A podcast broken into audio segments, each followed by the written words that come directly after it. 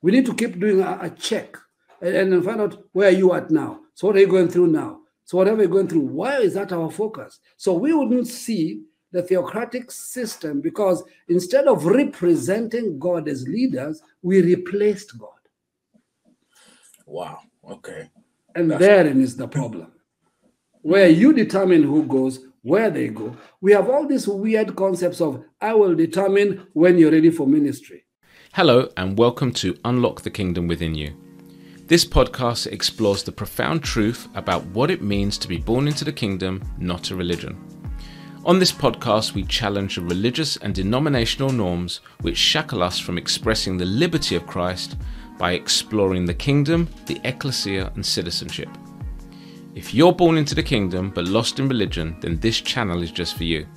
So thank you for listening and don't forget to subscribe. When God created Adam, mm. he created Adam so that Adam would have the authority to rule and govern with God's theocracy. Yep. That was the whole purpose. So when Adam fell, see, most Christians don't know what the fall is. Most preachers don't know what the fall is. They, they, the, the, the, the traditional vocabulary of Christendom is that that Adam fell into sin. No, no, Adam didn't fall into sin. Sin knocked him off his purpose. I'm seated in a chair right now, and if somebody were to come here and shove me off this chair, I would fall off the chair because somebody pushed me off the chair. Well, Adam was created to govern, govern this earth with God's theocracy. But disobedience to the order of the theocracy then made Adam fall from that purpose. So we, what Jesus came to do was to restore the theocracy of God through the nation of God on this world, through men and women called out, as Charles so well said it, from every nation, kindred, tongue, and people, called out to God's nation so that we can rule the earth with God's theocracy. Uh, let me say one mm-hmm. more thing. Amen. There used to be a time that it was very popular for Christians to say, God is my co-pilot. I never said that. I never put that bumper sticker on my bumper of my car because that's ridiculous. But you saw it all over the place, and you heard Christians saying it all the time. See, mm. they don't know the theocracy of God. Mm. God is not my co-pilot. He is the pilot. That's right. Yeah. Period. Let, let me add something in just to kind of explain theocracy. See, like I said, when we come from the earth realm, every form of governance automatically in our head tries to get who is in control and who is not. Mm-hmm. Primarily. Democracy yeah. is to make sure that the leaders are not in total control, basically. Anarchy yeah. means nobody's in control. Yes. Well, the individual. yes. yes. So, so theocracy is a little different. It's not based on control. It's based on a self-governing system, which basically means that if you, this king called God has put self-governing rules into everything. So it means that if you live by his rule, theocracy, things automatically work out. There's no reporting system. There's no uh, people watching over to check if you did it right, because if you didn't, it self-governs. It works against you. And this is not karma. This is not... This is real time. Mm-hmm. So, so the, the power of a self-governing theocracy is that the rules and the benefits are tied into each other seamlessly. He says, if you do this, this happens. That's right. It's, it's, it's built in. It's not if you do this and report back to me, then I'll send somebody to, to facilitate this. so so you, you, it is in your best interest in a theocracy Mm-hmm. to live by the rules of the theocracy. Yeah, that's right. You are, you are not trying to behave to avoid punishment. No. Mm. No. You are beneficial. It's one hundred percent. It's, it's a benefit to every citizen to operate the way the government wants us to operate, and everybody benefits from it. Yeah. And those who don't benefit from it suffer the consequences, and the rest of us do not condemn them. We try and bring them back into the benefit. Mm. And that's the difference so, between the theocracy. So, so do you think that now, um, currently, maybe most uh, Christian communities, do you think they have this, or a sense of this understanding that... Um, no. Look at our heads. No way.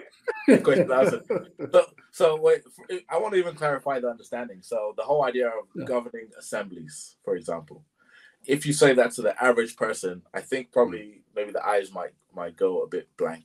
Um, you know, mm. um, do do you think? Yeah, what, what do you think? How do you how would you describe how most believers or communities see themselves versus how they ought to see themselves?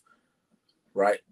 I mean, let me just chip in my my my quick two pence. You know, should we see ourselves as members of maybe religious denominations, or should we see ourselves as governing agencies? Like, I am part of God's political system, or maybe there's another way of thinking about this. Yeah. Here's a thought. Yeah. Genesis. All right. It's interesting. Let's look at pre-fall, okay, to get a little a little of an idea of how God operated.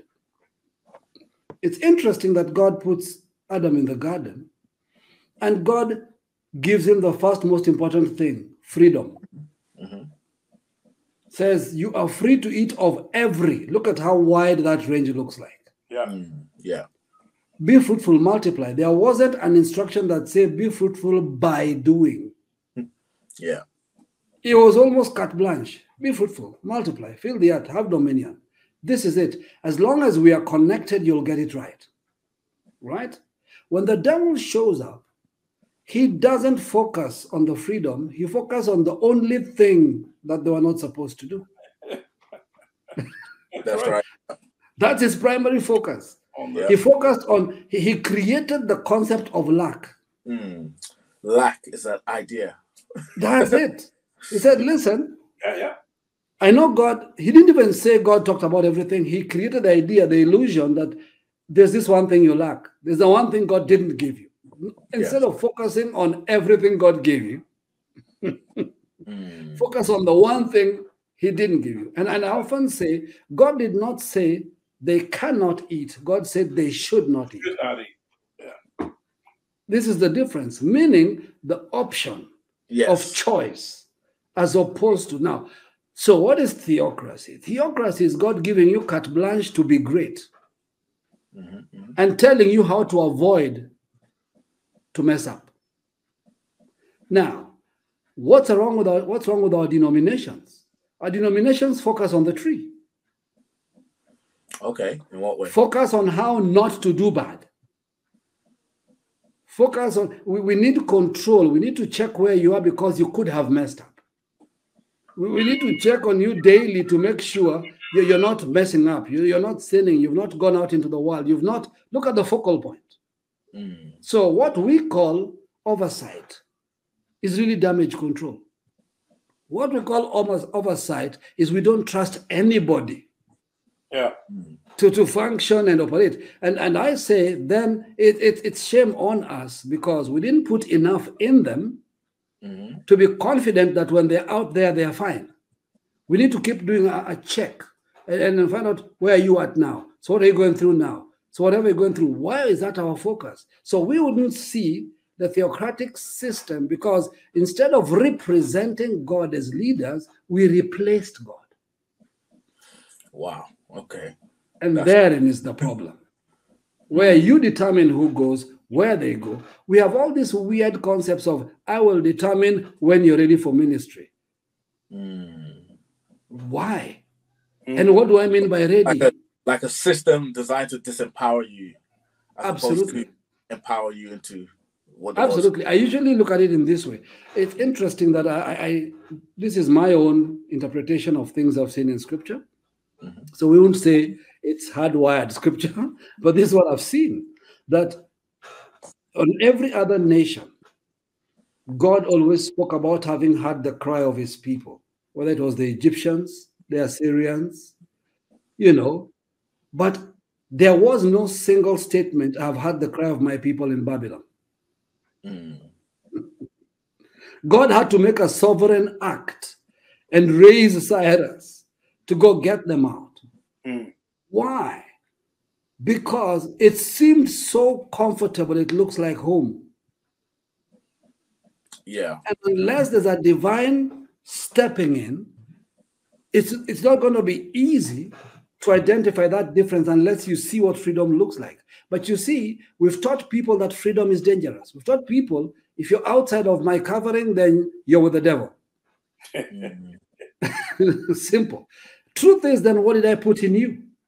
Mm. What have I been investing in you? I mean, if, if, we, if, we, if we use the Jesus model, three years and scatter them, go into all the world.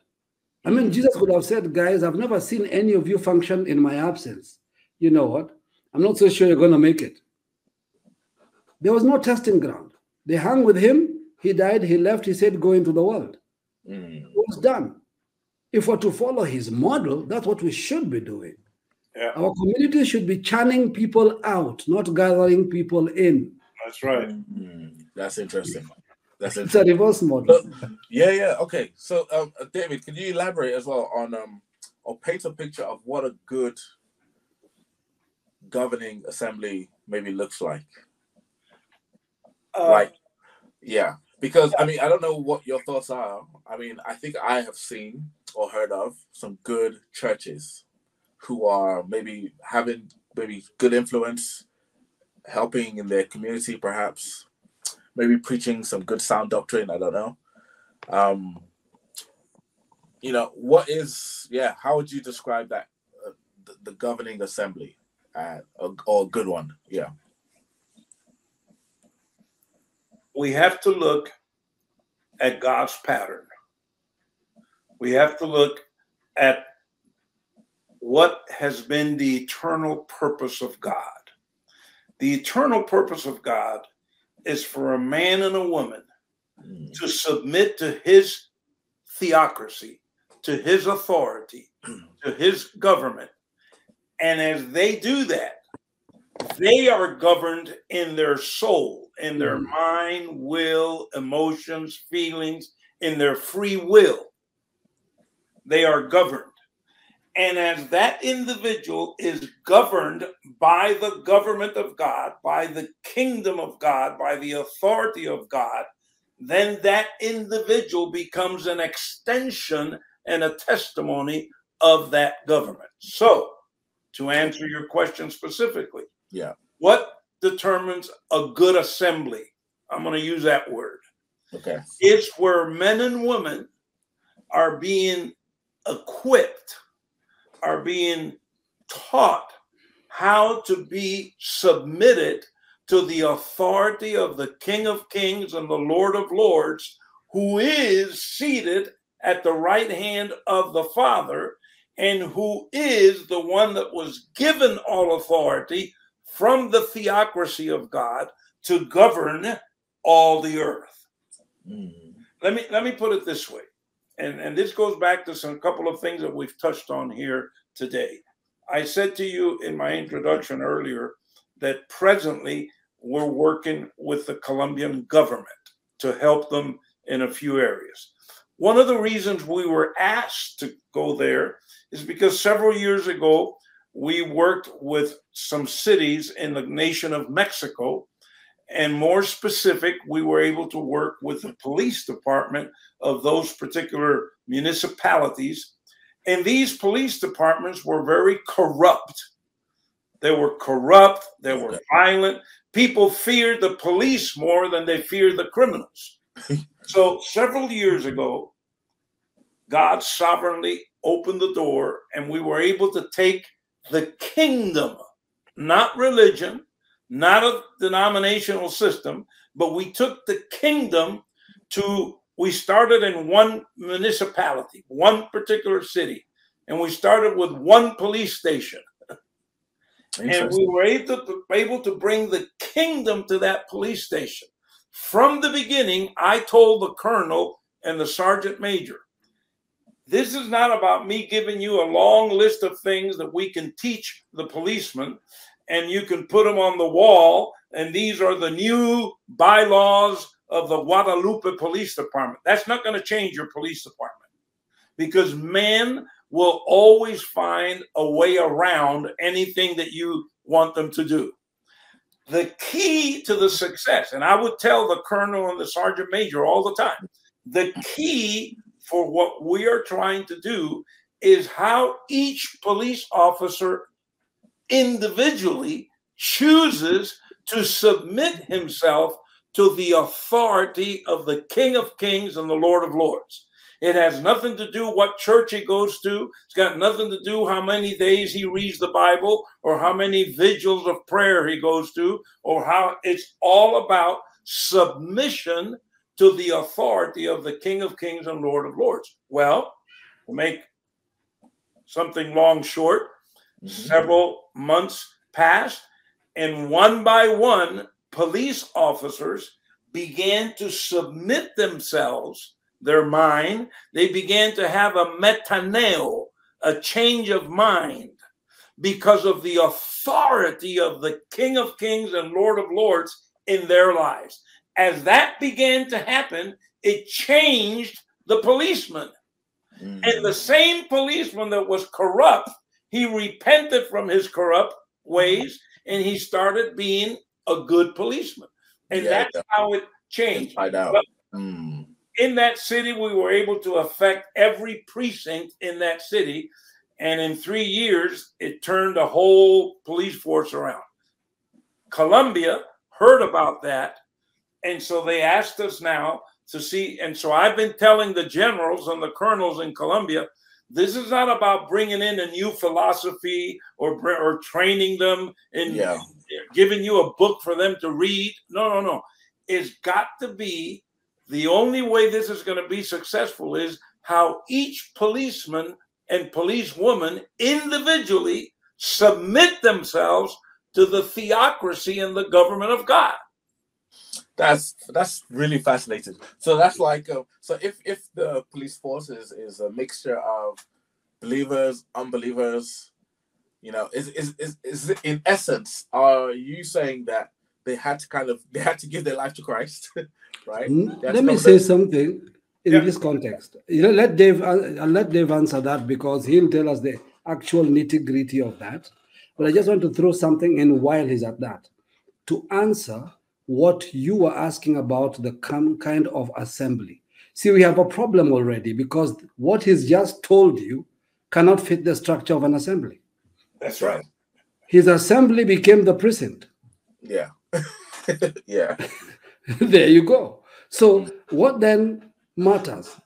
Does the assembly matter or where people meet? No. What matters is the impact and the outcome. So I wouldn't query and get into the extreme of we don't need to meet anymore or we need to regularly meet, and get into the query of what is the fruit of quality of people we are producing. That's it. That's the key.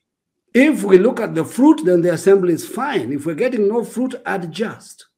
So instead of defending the community, the, the assembly or the doctrine or the or the discussion, no matter how good or bad that may look like, we should be querying measurement. Where's the quality of people being churned out? If it is working, keep with the program. If it is not working, throw it out, come up with a better program.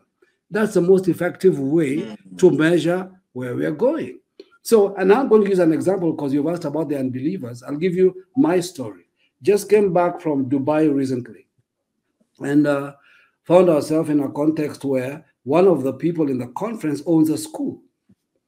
And so he asked one of the other speakers I was with, who's a prophet, and said, I'd like you guys to come and prophesy to some of my teachers, simply because they're believers. So it's a mixed school. Their teachers are uh, Christians, Muslims, Indians.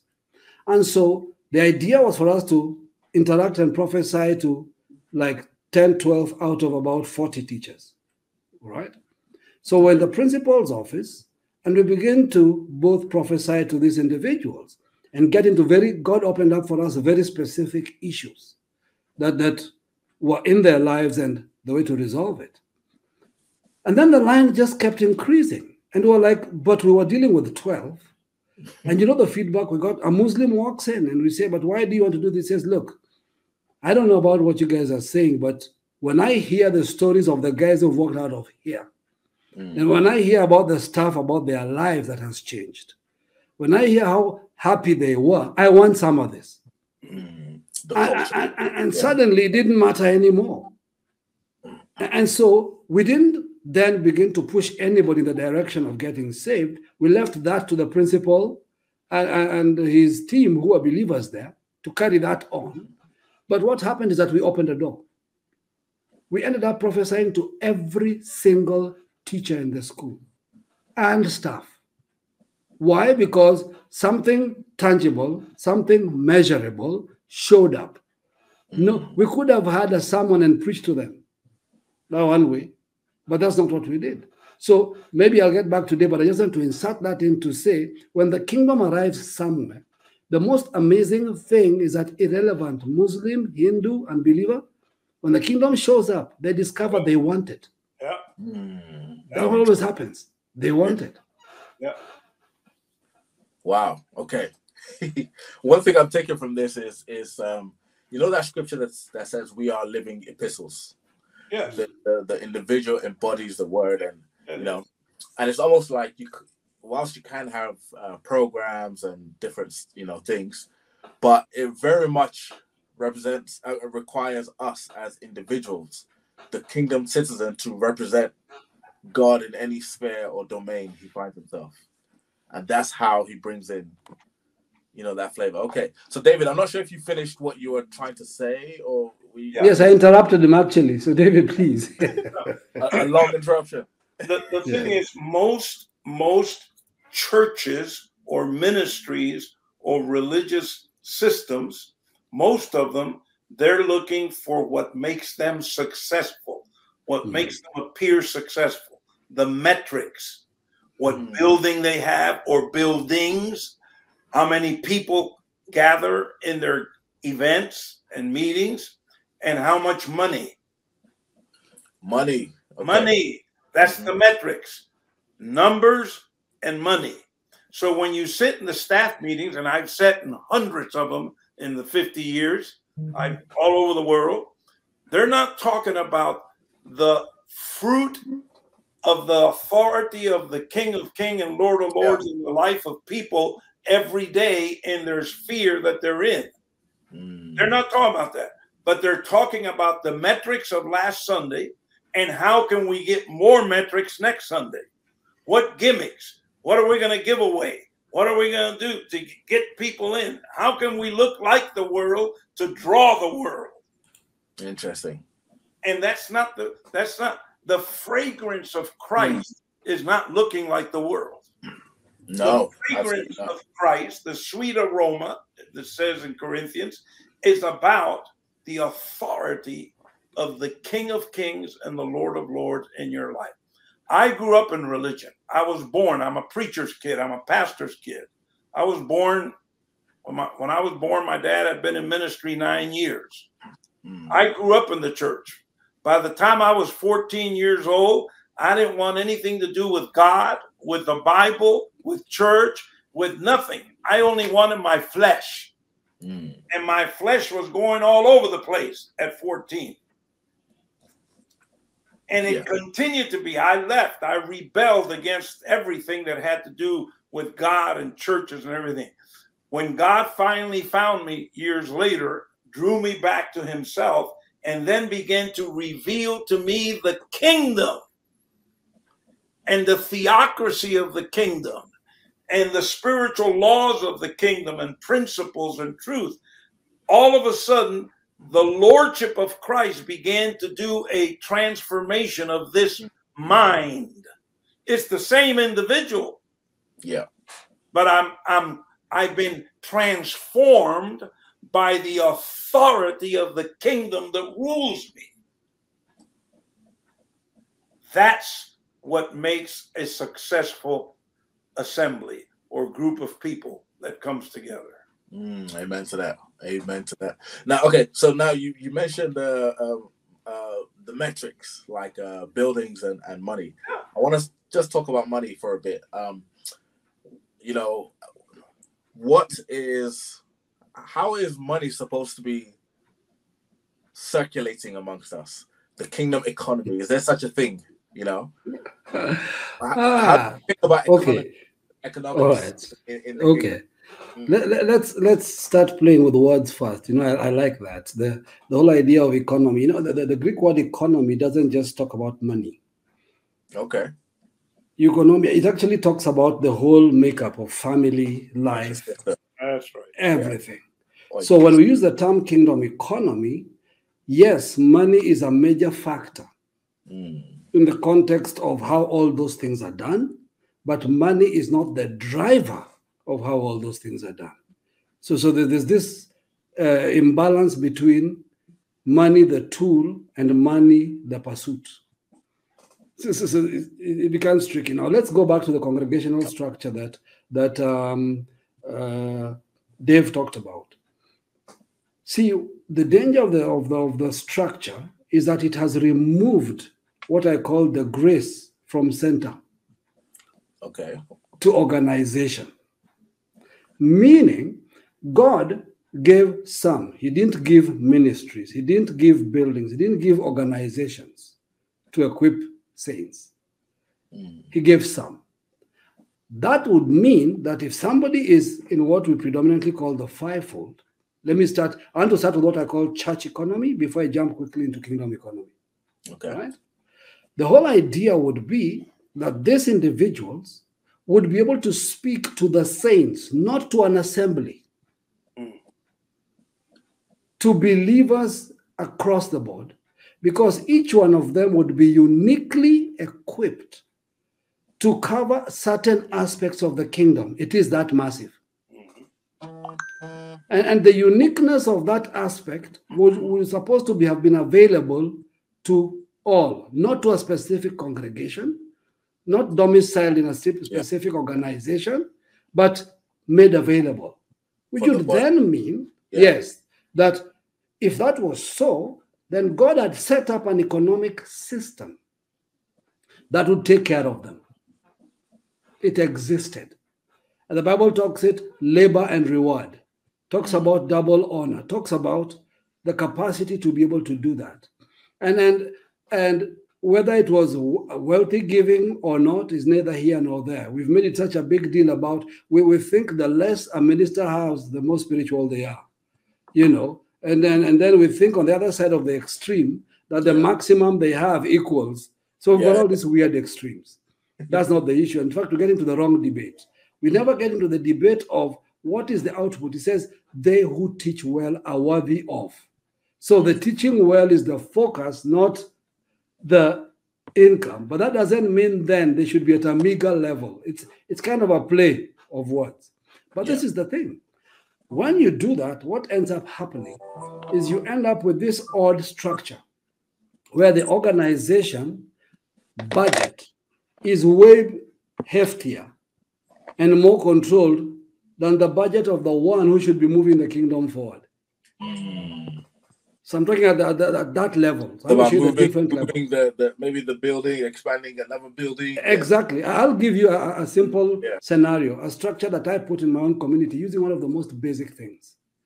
On average, when people plan a wedding, let's take a very petty thing, all right? Mm-hmm. When they plan That's... a wedding, yes, yeah. they, they have a budget for everything except this, the minister. Mm. They'll sit down and work budgets on the on the music and on the and on the on the reception and on and you know how lavish weddings can be in Africa. Yeah, yeah, yeah. You know, yeah. and everything else. And then on ultimate, in some places in Africa, the best they'll do is that the, the, the preacher is gonna get some fuel in his car and lunch. and, and, and the principle is really what is the core event in the wedding? Yeah. It's the minister. Pull the minister out. You have no wedding. Pull everybody else out. You have a wedding. yeah. I, I, yeah. Uh, at least so so the, I'm using that yeah. bit to show you the skewedness. Okay. Now, the problem with that is that we can use that to manipulate and create trouble as opposed to to teach and bring order. All right. So that, with that example you just gave, are you suggesting that money is being directed to, like, other, with the wedding analogy, other yes. things, but it should be given more to ministers? Like what? what no, you... I'm saying no? Okay. that if we're looking at the kingdom economy, everything would have its place with proper value. That's right. Okay. Okay. Everything okay. would be positioned proper value. You would not need to have the disparities. You'd be able to see which order was important. In other words, let's put it this way. Um, when you're sick, the hospital needs to be equipped, but with no doctor, you're in trouble. All right? But let's move away from, I was using a base problem that can go in any direction. So the problem with that particular thing, when money becomes the core, remember I said it's not money that's the core, it's the use of money. If money becomes the core, we have a two-way problem. You either have a minister who makes unreasonable demands, mm-hmm. which, which is, you see, I'm the most important here, I need to be paid the most, and on the other hand, or you have a, a congregation that says, we control the money here, we set your budget.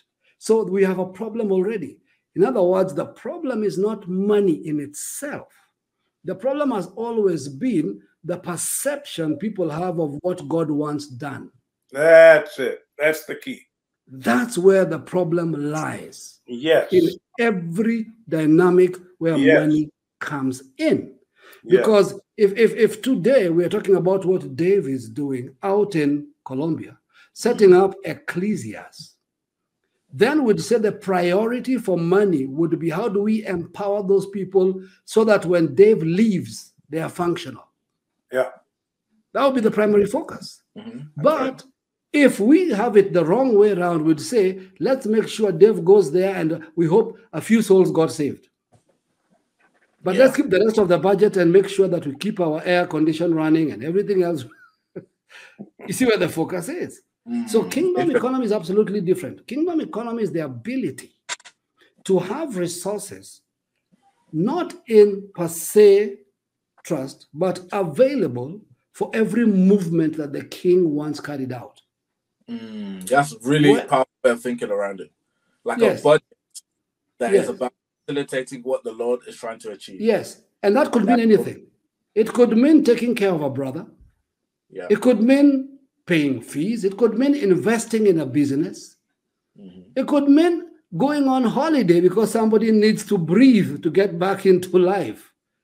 So, so suddenly, the problems that we need to structure what the kingdom looks like first before we even say the economy to run it. A, a government has a design before it can look at where the funding goes. Mm. But you see, if you have the wrong order, you want funding, then you want to create government. Thank you for joining our Fireside Talk about the Kingdom. My name is Frederick Tobin, and I hope this podcast has been a blessing to you. If you'd like to continue to receive fresh insight into the Kingdom, click the notification bell to follow us. For further information about the Kingdom, visit our website, w w w dot unlock the kingdom within you dot com, to download your free ebook. See you soon.